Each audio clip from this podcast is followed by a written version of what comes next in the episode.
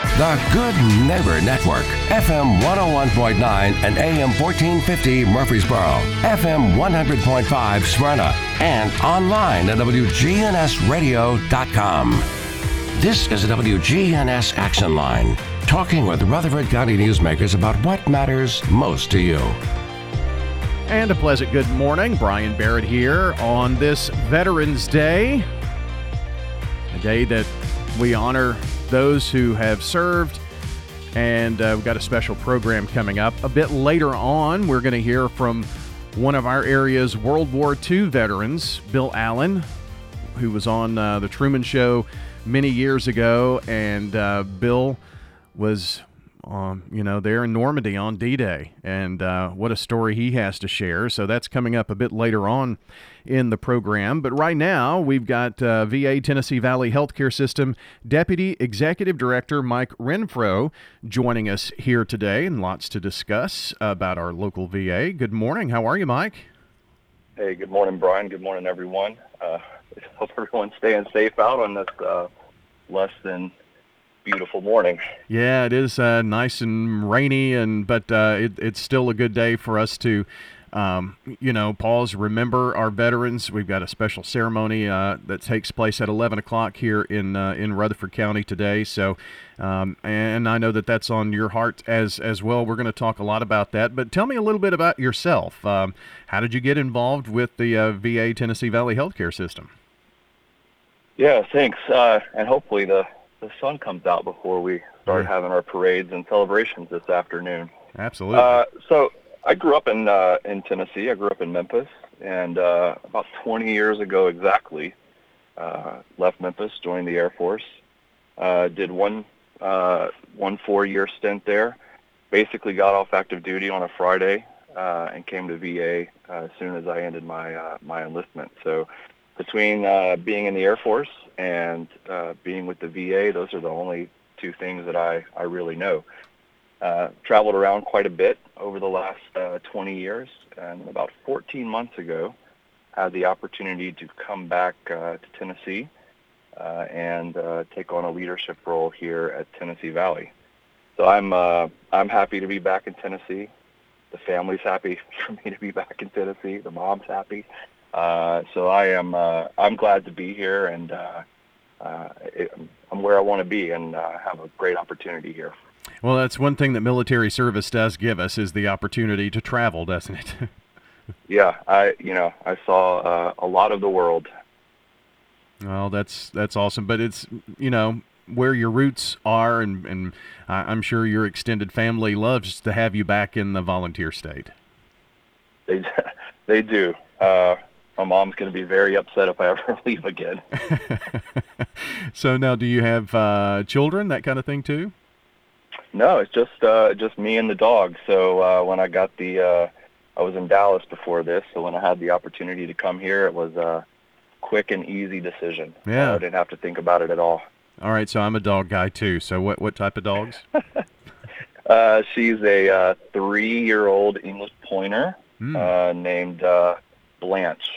So she's uh she's got some Golden Girls in her. I was just gonna say you must be a Golden Girls fan. Oh yeah, I uh I uh my all my extended family, everyone's from Tennessee, going back you know more than a hundred years. So I was raised by my primarily by my grandmother out in uh, in the Memphis area. So that was a uh, that was a nice uh, thing that she and I did together. So that's that's her enduring memory. So you were sharing that you uh, were in the Air Force for four years and then uh, just very quickly into the, the VA healthcare system. So, uh, what was your draw to the Veterans Administration? And we'll talk more about how it drew you here to Middle Tennessee uh, more in a second. But, I mean, that was a, a pretty immediate transition, you said. Yeah, so I'm going to be completely uh, transparent. I tell all our new employees this, uh, and I hear this often uh, when I got off active duty, I was in my early 20s. I didn't have much of a conception of what the VA was. I knew about cemeteries, I knew about uh, hospitals, uh, but those weren't things that I was thinking about in my early 20s. I wasn't thinking about being in a hospital, or certainly not thinking about being uh, in one of our national cemeteries or buying a home with a VA home loan or any of that other stuff. So it was purely accidental. And I hear that often from our employees, uh, folks like social workers who come here for an internship, have a vague conception of what the VA is, and find some sort of home here, make it a career. And so uh, I knew very little about the VA. My father's a veteran. Uh, doesn't speak much about his service or about his time in Vietnam era guy. Uh, but got here, uh, didn't really have a career plan. Again, in my early 20s, wasn't thinking career, uh, and just really had such incredible opportunities. Uh, worked for some uh, really amazing people, uh, and 17 years later, uh, I wouldn't be anywhere else. 17 years. That I, I was kind of thinking maybe that was a, a, little quicker turnaround, but uh, you've you've been in for a long time here, so it's obviously you found your passion. Uh, without a doubt, yeah. I, I, don't know where those 17 years went, but they went pretty quickly. so uh, when when you say, "Yeah, I work for the VA," I, I'm sure that you probably get this question from folks who aren't familiar. Well, what is it that the VA is and what it does and have you gotten down like your one minute speech on here's everything that we can I can tell you in a, in one minute? If you've got that speech down, what would that be to our listeners out there? Yeah, so uh, our number one goal is to meet you where you're at. Uh, so if you're just getting off active duty, what are those things? And you're say 23, what are those things that you need to do to get set up for success? So career services, getting enrolled in healthcare early so we can establish a lifelong relationship with you if you're a little bit older and you're retiring, uh, maybe you're thinking about buying a house or going back to school, or maybe you have some uh, health issues at that point that you need to uh, take care of. Uh, as you're getting a little older, uh, maybe you need to be thinking about uh, end of life care or planning your preferences for your funeral and burial service with our cemetery administration. so basically, if you need something in life, we can either provide it, education, home loans, healthcare, etc., or work with our amazing community partners to get you linked to the right resources that are going to uh, help you be successful. But that meeting people where they're at means that it's not a one-size-fits-all solution. Uh, so what my dad needs uh, at 76 is very different than, than what I need or very different than what a young guy or gal getting off active duty today is going to need. You know, and that's exactly where my brain was going. I mean, the you mentioned that 20 mid 20s uh, that uh, ha- has just finished their military service to veterans who are in their 70s and 80s. So I mean, it's it's such a wide range. You you have to be pretty versatile in what's offered, and uh, I'm assuming pretty individualized as well. Yeah, individualized, and and it's rapidly changing. You know, and I'm I don't mean this to sound negative at all, but I always tell uh, our new employees when they come in, the VA that you're coming into today is very different than what the VA was built for. So the campus in Murfreesboro, our Alvin C. York campus, was opened in the early 1930s. So if you think about the population that campus served, mostly men coming out of World War uh, One, uh, and then we had some massive expansion after World War II, and then again after Vietnam. Uh, but the demographics are changing rapidly. Uh, women veterans are our fastest growing demographic today, uh, and that will continue as more and more women join the military. Uh, so providing services that meet their needs uh, means we have to change how we think about uh, ourselves as an institution and how we deliver that care. And the great thing is, is uh, we're we're well ahead. You know, we're we're doing things that if my father walked into this VA 50 years ago would not recognize uh, providing care to women, providing LGBTQ care uh, to that population. Uh, so it's really uh, a very different VA than even when I came in 17 years ago. From the VA Tennessee Valley Healthcare System, Deputy Executive Director Mike Renfro joining us today. And having a VA campus not only here in Middle Tennessee, but one in Murfreesboro. There's one in Nashville, obviously. But you know, we're we're pretty fortunate here in Middle Tennessee to have two areas to service a huge um, service area, if we can call it that. Yeah, and it, it's even bigger than that. So yeah. when I first uh, when I first was uh, looking at coming here and I looked at the how, how big this institution is, I, I, I was I was blown away. So we are one of the uh, largest healthcare systems in the VA. Out of about 150 healthcare systems, uh, we're in the top 10. Uh, we're also one of the fastest growing. So easiest way to describe it is we've got the I-24 corridor. So start down in Chattanooga, Murfreesboro, Nashville, and up to Clarksville. Uh, so we got a lot of growth coming into the area, a lot of expansion uh, to our system. Uh, just opened a brand new uh, large clinic down in Chattanooga two years ago, uh, opening a big uh, 250,000 square foot clinic up in Clarksville. a lot of modernization to both our Nashville campus, which opened in the 1960s, and down at at York and Murfreesboro, that opened again in the 1930s. So we are we are growing uh, incredibly fast, which is fortunate for the healthcare system. Uh, so it's nice to have additional people move in and bring additional money, but that just means we get to reinvest in services and expand those out to, to all veterans. You know, Mike, I've been a lifelong Rutherford County, and so and and lived and and still do in the area where the uh, York campus is located, and I, I never imagined, I never, never knew. You taught me something today that that campus was there some 30 odd years before Nashville. Oh yeah, yeah. That was uh, there was another location here in Nashville that was open before the the current one connected uh, in the in the hospital uh, area with Vanderbilt and Children's and, and all the other hospitals. But yeah, this one here in Nashville opened uh, opened in the 60s. It's uh, one of those areas. I, I think here in Rutherford County, it's it's a place that maybe you pass if you live in the north end uh, uh, of Murfreesboro. You see uh, the campus there, but maybe don't really understand what goes on. And you have mentioned some great, amazing things that uh, our veterans and, and the care that they can get there. But as we grow, as Middle Tennessee grows, it, this is the hottest area in the country. So absolutely, honestly, there are going to be more and more veterans moving in. I would think. Yeah, right now uh, our system serves about 140, uh, and we also include we're, we're, Tennessee Valley, but we have a we have a couple counties in southern Kentucky. Uh, we serve a handful of counties in northern Georgia connected to Chattanooga. But right now, about 140,000 veterans in this area. We anticipate that'll be closer to about 170 uh, by the end of this decade. Uh, so we're already uh, got plans in place to open new buildings by then, plans in place to expand new services, uh, so we can meet that demand uh, when it, as it's coming, and when it's finally here, when it peaks. You've mentioned, you know, the the versatility in terms of of meeting veterans where they are, despite age and career service and, and things of that nature.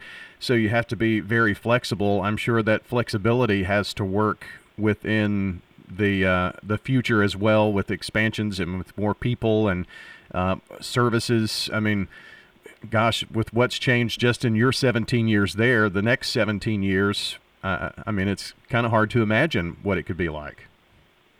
Yeah, I, I, I wouldn't venture a guess if you'd asked me that question in uh, January of 2020.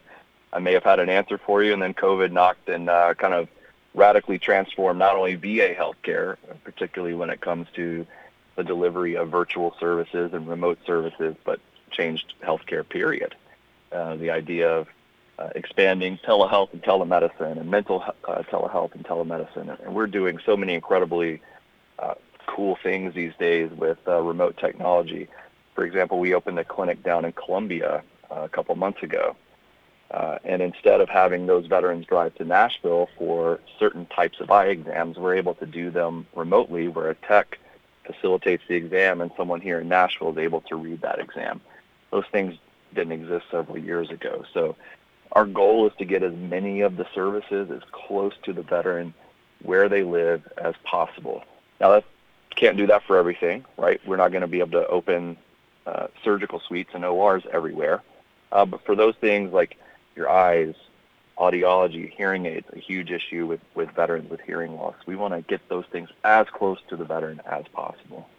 And Mike, uh, we could go a lot of different places with COVID, but the one thing that I, I want to try to dig deeper into is yes, COVID forced us to do some things that were out of the ordinary and uh, challenged us in, in many ways. But it sounds like on the other side of that, it also offered an expansion and a way to meet veterans uh, and maybe even more veterans.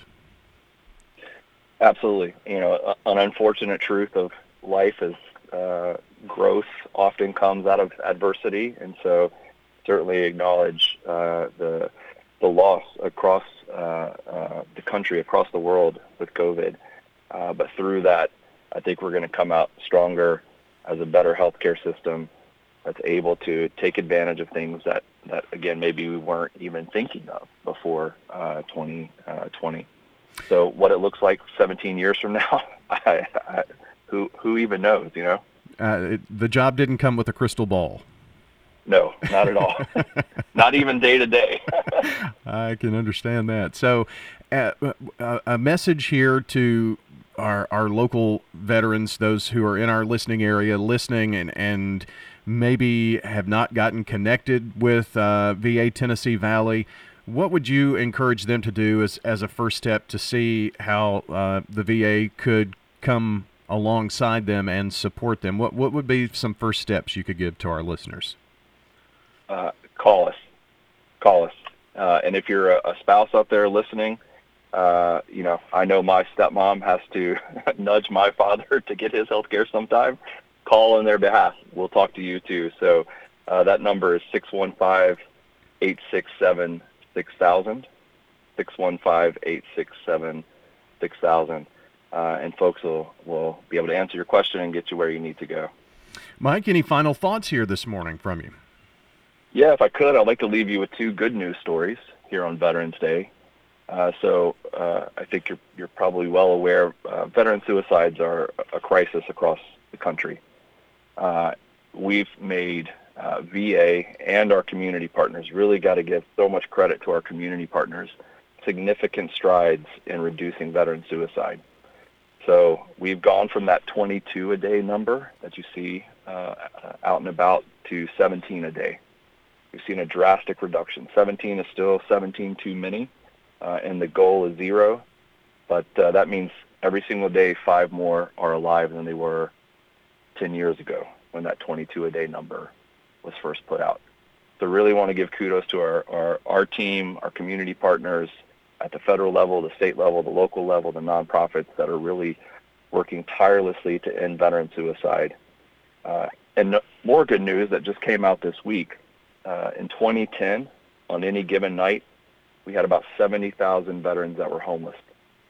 So uh, today, that number is about 33,000. We've cut that number in more than half. And again, that's a huge uh, uh, team effort by us, by our community partners, by the state and local governments. Uh, our goal there is still zero. Uh, so if you're a veteran that's experiencing homelessness, uh, we have services for you. We have community partners uh, that can help you uh, get back on your feet, uh, meet you where you're at, get you the services that you need. And then I have one ask of all your listeners. Absolutely. 988. 988. You dial 988, you get the suicide crisis line. You press 1, you talk to a team of folks that are trained specifically to deal with veteran crisis. Our team here at Tennessee Valley this year alone 2,500 calls uh, that they fielded from veterans in crisis contemplating or thinking about suicide where they've been t- uh, able to immediately get those folks services. Uh, 988. Uh, I'm going to just be transparent here and I'll just be blunt. I mean, uh, there's been over a dozen times in my 17 years where I've been able to pick up the phone, dial the old number. It just changed to 988. It used to be a longer number uh, pick up the phone, dial the old number, and get someone crisis care immediately. And that number is not just for veterans. If you know anyone in crisis, anyone contemplating suicide, anyone that's thinking of harming themselves, dial 988, take that step. Saving someone's life is such an incredible thing because uh, any of us can do it. We don't have to be trained mental health providers. Uh, we don't have to we don't have to know anything about anything to pick up a phone, dial 988, uh, and save someone's life. So please take a moment, put that in your phone, and take a take a second and think about what you would do if you were in that situation where someone was in crisis. That way, you're prepared if you're ever, unfortunately, in that situation. Mike, wonderful information this morning. Thanks so very much for joining us today. And uh, don't be a stranger. We'll have uh, a segment for you anytime you need to spread the word about uh, the VA Tennessee Valley healthcare system. Yeah, be careful what you ask for because I'll take you up on it. Yeah, well, we're here. All right. Thank you. Appreciate I appreciate that. you so much. Thank you. Absolutely. Great conversation this morning with Mike Renfro. Again, Mike uh, from the VA Tennessee Valley Healthcare System, the Deputy Executive Director, joining us on this Veterans Day. We'll continue the program in a moment. Here's a question What do you want from your electric co op? I want expert advice on going 100% solar. I want to go green without breaking the bank. I want to meet my sustainability goals. I want solar to be simple. Done, done, done, done. I want to save the planet. Little hero, let's start with one of MTE's solar programs first Energy Service Life. That's Middle Tennessee Electric. We're here to get done what matters most to you. Learn more at MTE.com. Hello, this is Amanda from Animal City, inviting your family to come do business with my family. Don't let your dog be bored this fall. Come see us at Animal City for some of the best toys to keep them entertained and engaged. Come see us at Animal City and let our 32 years experience benefit you and your pets. Come check out our selection here at Animal City. We have freshwater, saltwater, corals, and more. Animal City, 919 Northwest Broad Street in Murfreesboro. This is Peter Demos at Demos's Restaurant. Demos's offers gift cards that you can get in any value. You know, those times where someone gives you gifts you weren't really prepared, it's one of those things that's nice and easy to hand back out, but they're amazing gifts for teachers, for family and friends, and we always offer specials depending on how many gift cards that you get as well. You can go straight down to the restaurant, and our cashiers are happy to help you with any of those gift cards. Demos's Restaurant, 1115 Northwest Broad Street in Murfreesboro. SRM Concrete. With every new day, every sunrise, we build structures that stand the test of time. And upon their foundations are our homes, where we work, where our kids go to school. And with that comes tremendous pride. We don't just make concrete, we build relationships, trust, confidence. We're SRM Concrete. Build with us. Good morning. Several accidents being cleared over in the Nashville area. It's moving right now, fairly decent actually, on 24 going westbound between Murfreesboro and Nashville as you head up through the Hickory Hollow area. Lots of radar this morning coming down I 24 through Coffee County. Allow yourself a little bit of extra time. Nash Painting is Middle Tennessee's number one residential and commercial painters. Check them out online today at nashpainting.com. I'm Commander Chuck with your on time traffic. We'll see a few spotty showers and thunderstorms here early this afternoon. Otherwise, cloudy skies, high in the upper 60s. Northwest winds of 5 to 15, gusting as high as 20. I'm meteorologist Jennifer Vujicic on News Radio WGNS. Currently, it's 59. So it looks like the heaviest of this rain will kind of push further up to the north and east by, oh, noon, 1 o'clock or so. So um, what you see is what you get here for the next several hours on this Veterans Day. And uh, that is a look at your forecast here this morning from News Radio WGNS. More of the action line coming up here in just a couple of moments. We are going to be uh, catching up with um, Truman Jones and Truman's conversation with Bill Allen, our World War II veterans from right here in Rutherford County. Uh, a segment I think you'll enjoy. A little flashback here on this Veterans Day. That's coming up as we continue here on News Radio WGNS. If your job situation is changing because of layoffs or restructuring, you may have to make several decisions. One important decision may be what to do with your retirement plan. Make sure your retirement stays on track. I'm Lee Colvin, your Edward Jones financial advisor, and I'd like to help. Stop by our office in the Public Shopping Center on South Rutherford Boulevard or give us a call at 615 907 7056 for a face to face appointment. Edward Jones, Making Sense of Investing, member SIPC. What do you like most about Adams Place? Another good thing about Adams Place is if my health gets worse and I need more care, they have the facility here for me to just to transfer up there. We're talking with Betty Atterbury. You know, as I need more care, I can go to another place right here, Adams Place. I'm Terry Deal. Call me for more information about Adams Place, 1927 Memorial Boulevard, across from Walmart. If you're looking for an authentic relationship with financial experts who genuinely care about your unique needs, Capstar Bank is for you. Capstar Bank is dedicated to the people of this community. Capstar Bank wants to help you reach your financial goals because at Capstar Bank, you matter to us. Capstar Bank, 2230 Dr. Martin Luther King Jr. Boulevard, capstarbank.com. Member FDIC, Equal Housing Lender. I'm Richard McCann, your home improvement guru. Now, for just a minute, I'm going to be talking to people of a certain age, meaning 45 years and older, much like myself. I recently turned 50, and I told you a couple of weeks ago the doctor said it was time for a certain test that I was not looking forward to a colonoscopy. Now, I want to say everybody told me, oh, it's no big deal. And to be honest with you, it really wasn't. I mean, sure, you're going to spend two days, um, well, running back and forth to the bathroom. I advise to uh, take a couple of days off off, but the procedure itself was absolutely nothing. They knocked me out so cold. Next thing I know, I'm waking up and they're saying, hey, it's over. Now, it's a good thing I went because, be honest with you, they found eight polyps. And now, instead of every 10 years, I've got to go in for every three. So get the colonoscopy done once you hit 45. Stay healthy. I'm Richard McCann, and I am your home improvement guru. The action line continues here from the MTE studios. Middle Tennessee Electric supplying power to the station's 328 foot tower in downtown Murfreesboro. MTE serving to make life better since 1936.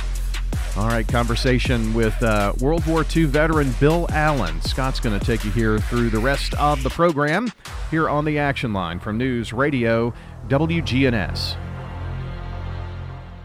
remembering and honoring those who served our country. D Day. WGNS's Truman Jones interviewed Bill Allen, who worked as a medic for the U.S. Navy and who helped to save lives of our troops who were part of the invasion on D Day. You were part of one of the biggest events in the history of the world, and that was D Day. You were there. That is your story. PBS gave you a call, and they were looking for you one day home by myself, and this call came in, and uh, gentleman identified himself as Doug Hamilton with PBS from New York City. He asked if I was in the 300th Battalion of the Combat Engineers, and I told him no, I was in the Navy. And he said, "Oh." So well, you been in charge on the LST 523? I said, "Yes, I was." He said, "Were you on it when it was sunk?" I said, "Yes, I was." Well, he said, "You're the one I'm looking for." Told me that. Uh, they were making this film for the anniversary of D-Day. Wonder if I'd be interested in giving them an interview. Well, I thought it was going to be over the phone or somewhere or locally. He said, well, we'd like to fly you back to Normandy for a few days. Well, that really got my attention. He said, Well, I'll call you back tomorrow. You discussed it with your wife. He called back the next day, and I told him that uh, we had decided to try to come. But I said, I do have one concern. He said, What's that? I said, uh, I'd feel better if one of my daughters came with me. He said, I think that's very good thinking. We'll bring her too. Now you've created another problem. He said, What's that? I said, I have two daughters. And I don't know which one to ask. So he said, Well, we'll just bring them both. But that was how it all started, and within a matter of a week, maybe 10 days at the most, uh, we were on our way to France. You had two memorable trips to that area. Yeah. And I'm sure the last one was a whole lot more fun than the first one. I felt a whole lot safer. Do you remember when all this was coming up? I know you do. When you got the word that you were heading over there to France the first time? First time? Uh-huh. Well, I had worked at the hospital, Naval Hospital in Millington, just out of Memphis, and we knew that we were being prepared for something. And uh, we went to Lido Beach, New York, where it was thousands of Navy medics. And uh, as ships become available, they would put groups of 40 on each ship.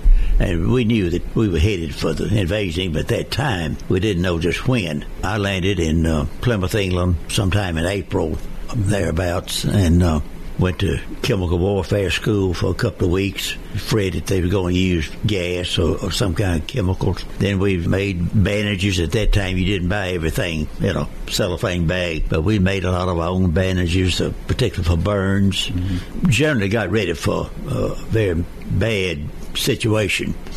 We loaded and unloaded two or three times, practicing. And then one day we loaded and we didn't unload. So we knew that uh, things were very close. Now, uh, the invasion was actually postponed one day because of bad weather. We didn't hit the beach on H hour. It was around noon when we got in, but we were there D Day. There that night, we loaded casualties in uh, tanks, uh, half tracks, uh, jeeps, and uh, what equipment that they had. And uh, beach hadn't really been conquered at that time. Right we unloaded, and I guess, four or five, maybe six foot of water. No, we lost some of the troops that uh, went off the ramp in water so deep, and the backpacks were so heavy they went under and never came up. In some cases, it was almost you knew it was going to be suicide. Yeah, but. Uh, they went forward and done their job. And your responsibility was that you were taking the carrier, taking them in, and unloading them there at the beach as close as you can get them. And you were under fire. I mean, everybody was under oh, fire yes. when they were oh, going yes. in. Yes. As you were unloading them, I'm sure you got to talk to some of the guys. And what was the feeling and the attitude with the guys going in? They had to be under a tremendous amount of stress. I knew there was a good chance you might be killed, but I Right. thought I'm still living and I'll make it. I suppose the attitude that most of them had. And you were responsible for them getting them there as safe as you could under the conditions. That's correct. But you're also in charge of taking care of those that have been wounded, those that have been killed, and made sure that you get We brought the wounded and the casualties back to England to the hospitals and um, a morgue there. The first trip we went in, we brought back, I'd say, probably 150 to 200 casualties. Many of them died. Ed Phillips later lived here in Murfreesboro. We were very close friends and uh, put in charge of the death detail.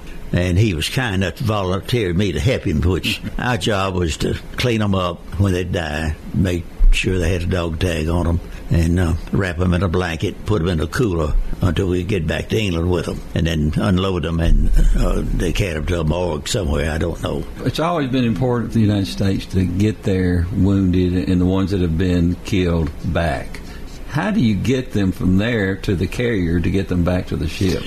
The Army medics would bring them back to us. Any of the ground troops that was there would bring them in to us. Now, we did not go into the beach. I only touched soil one time. That was on the second trip in. Between unloading and started loading again, we had a few minutes, and uh, I thought, well, I'll just get out and walk on the beach. I went down the ramp and took about uh, eight or ten steps. On down the beach a little ways, I heard a boom and looked around. A guy had stepped on a landmine and lost a foot. So I decided right then I'd had all the walk I wanted. I turned around and made sure I stepped at the same tracks I had made going out. Got back on the ship, and that was the only time I touched soil on the first trip. But uh, as you said, the second trip, I walked the beach with a feeling of safety and uh, security. People, they hear about it, they read about it, but there is no way that you can actually capture what was going on unless you were there. It was such an extraordinary time. It was an extraordinary time for all kinds of things, but the courage of all the men that were there at D Day that, that continued on and kept working like you and all the rest of them, it just blows my mind sometimes when I think about it. I'm not a, a real historian, but Hitler had started his claim, I guess, to conquer the world and had taken many of the countries over there. The time had come where he either had to be stopped or else he was going to meet his uh, expectations. We knew that it had to be done. Even at 18 years old, I had sense enough to know why I was there, and uh, we could not be a loser. When you enlisted, the war was going on, right? Actually, my birthday was in May, and I knew that I was safe to finish high school. At that time, if your birthday was in April, you didn't even get to finish. I mean, day you was 18, you registered for the draft. Next bunch that left, you was gone. But I knew that my birthday being in May, I could finish high school before I had to go. I chose to uh, stay and finish high school and go into the draft. they asked me what I wanted, and I told, well, I, Army, I guess. They said, well, said we need you in the Navy. Should we do the Army? And that's how I got in the Navy. And uh, I was sworn into the Navy and on my way to Bainbridge, Maryland for boot camp. And you got into the medical corps, right? In boot camp, we took various tests, and I made uh, grades that were suitable. They put me in the hospital corps. I went to hospital school for seven, eight weeks. We took uh, six courses anatomy, first aid, minor surgery, uh, medications, uh, six subjects. Each an hour long. It was a pretty good course, but it was fast. You had to take it. But when we finished there, then each one was assigned to a hospital for duty. And I was lucky enough to get to come back to Millington. Was there three months maybe before we shipped out then to Lido Beach, New York. Then I was there about a month waiting on a ship. Now, our ship was built in Jeffersonville, Indiana, just across the river from Louisville. It was built in the fall of 1943. Picked up by shakedown crew, came around the Ohio River down to Mississippi and around Florida and back up. We went aboard at uh, Bayonne, New Jersey. From there, our first stop was Boston. We was there two or three days, picked up two or three ships there, and then went on up to Halifax, Nova Scotia. And there's where we met the main convoy. When we left Halifax, we was there, I guess, close to a week. The convoy forming. When we left, I don't know how many was in the convoy, but it must have been somewhere between 75 or 100 ships. Because when we'd get on top of a swell, as far as you could see in front and behind us was, was ships. But now we had all kinds of cruisers, uh, destroyers, planes with us to protect us.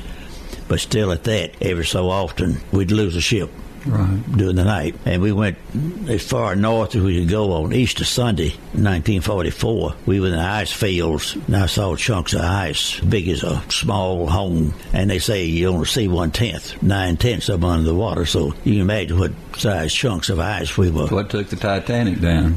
I had to go back to bed, use our bunk straps to hold us in the bunks. Uh, that day, it was so rough pieces of ice that floated to the side of you and just knocked you. Did you have U-boats in that area? No, not uh, the submarines and the, they couldn't function all that ice. It, we were safe. But as you them, got closer toward France, yeah, we had to look out for them then. By the time we got into England, they had to come aboard and re-well another week or two. we would have falling apart. I that, think. That's that's part of the extraordinary thing that happened. I mean, they had you guys. You were in a rush, in a hurry to get trained. Everything was aimed toward that one event. I don't think there'll ever be another time that will be just exactly like that. To move that many people that fast and with one idea, it is almost impossible to, uh, hard to believe that you could ever accomplish it it had to just be awesome to sit out there and watch all the naval ships and all that was going on at the time. It would be almost impossible to take it all in. It was something to see. I was fortunate to be able to come back and, and tell about it. You're extremely fortunate to come back because your vessel was sunk. We hit this mine about five miles off of Omaha Beach. We had 145 naval personnel on the ship. According to the naval records that I have, killed 117. It left 28 of us that got off. As far as I know, it was a half dozen or less that got off and didn't have some kind of an injury, and I was one of them. How were you rescued? I had stayed on the bow as long as I could. Right. It, it was going down. I knew that I'd drowned if I stayed any longer and I knew I couldn't swim because of the swells. It was the beginning of that storm over there, and uh, I'd see guys take off, and swell would come in, hit them in the back, and knock them under, and you never see them again. So it, it was a choice of whether I want to stay on the ship and drown or, or try to swim and drown. But at the last minute, one of the other medics, boy from down Mississippi, hollered at me. He had got on to a life raft that uh, had been blown off. One end was blown off of it. It was all a balsa life raft which floated. And he hollered, he said, You can't swim out here. I said, I'll try to get in there to you. Well, he started paddling and he did make his way, I guess, within uh, 15 to 20 foot of me. And I said, Jack, I can jump that far. And I took off, made it. We put one arm over the raft and we picked up four Army personnel. Two of them was hurt extremely bad. Two of them was able to hang on just like we did. That was pretty tough getting out of the water, but we got them out of the water and laid them on the raft. But one of them died on us before we got relief. How we, long did it take them to get over there to you? You know, I don't know.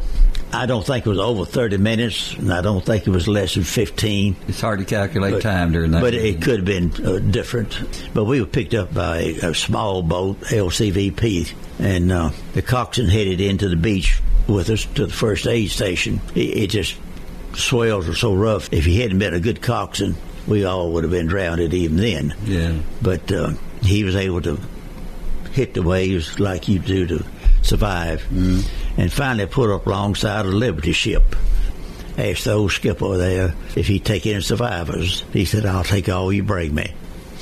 So with that, boy, they dropped a wire basket down, and we loaded the uh, army personnel in and uh, hoisted them up. And then Jack myself, they dropped a cargo net over for us. We caught the cargo net and went up. We stayed on the ship for, I don't know, three, four, five days. In the meantime, Ed Phillips, I mentioned before, he had been able to, to get into the beach. Well, they sent a telegram to his mother that he had been wounded in action. His mother called my mother. And when your mom had been told that the ship had gone down, the Red Cross informed them that our ship had been lost and that there was no trace of me, and it was presumed that I was lost in action. Even though I was safe, it was several days before we got a message asking if they had any survivors. They radioed back our names, and message came back for us to be ready at 1300. Another ship was there, picked us up, and we went back into England to a R&R camp stayed there six weeks or so, and then we got the orders that we had been taken out of the Navy and put into the Fleet Marines. The Marines had no hospital corps, and it was maintained by the Navy. So I headed to the South Pacific, along with some 20, maybe 25 others that had been in the same situation, lost their ships, mm-hmm. all medics. But we came back through Norfolk, and uh, a doctor there uh, heard it had some survivors he called us in to examine us.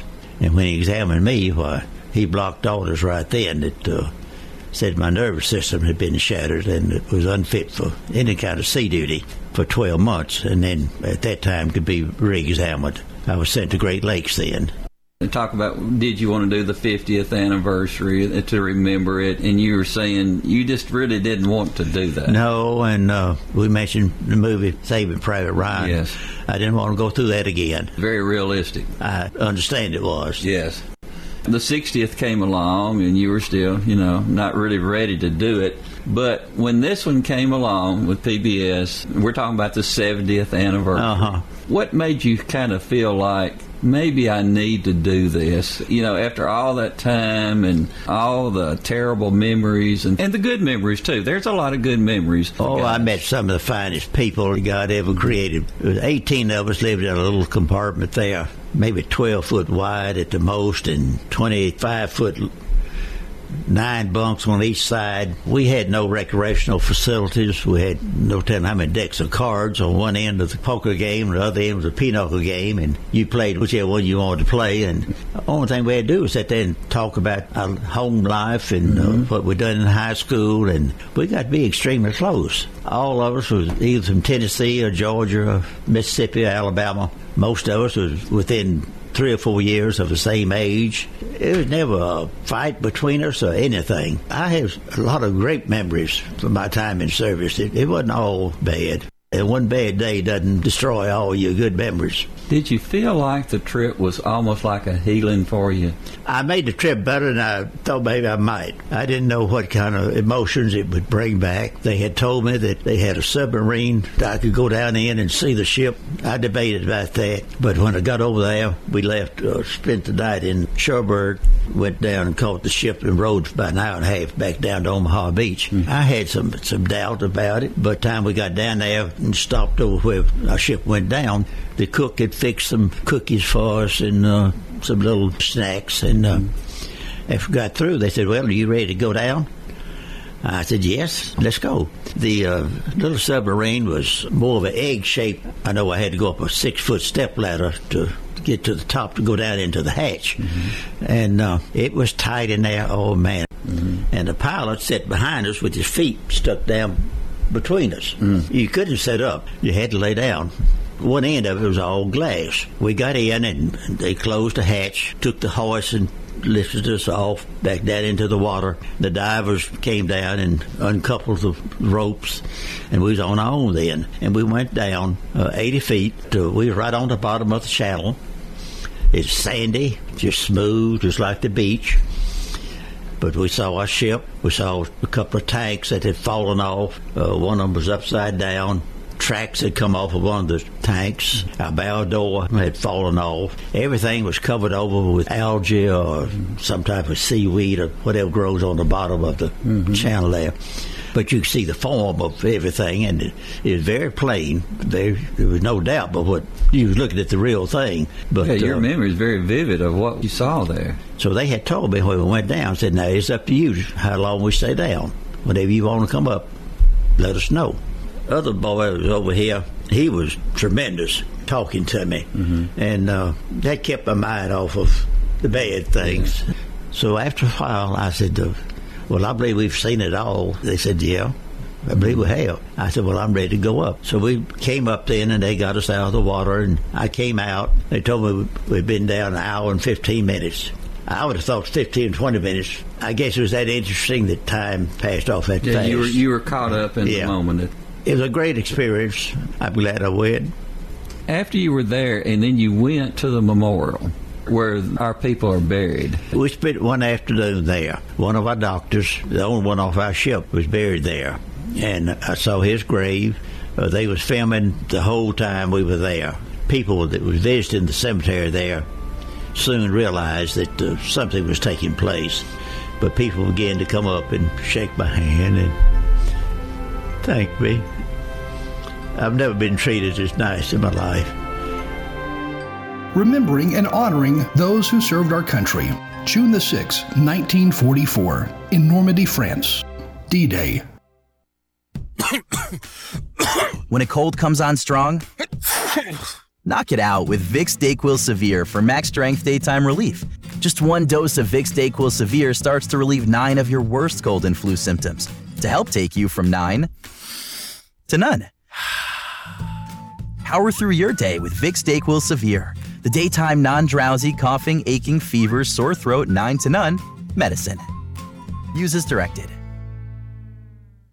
What's for dinner? Burgers? After last week, no thanks. Avoiding foods due to fear of diarrhea, gas, bloating, stomach pain, or loose, oily stools? It may not be just stomach issues. It could be EPI, or exocrine pancreatic insufficiency. EPI can cause uncomfortable symptoms because it's a condition where the pancreas doesn't release enough digestive enzymes to break down food. But EPI can be managed. Use the symptom checker on identifyepi.com and talk to your doctor about your symptoms. That's identifyepi.com. Sponsored by AbbVie.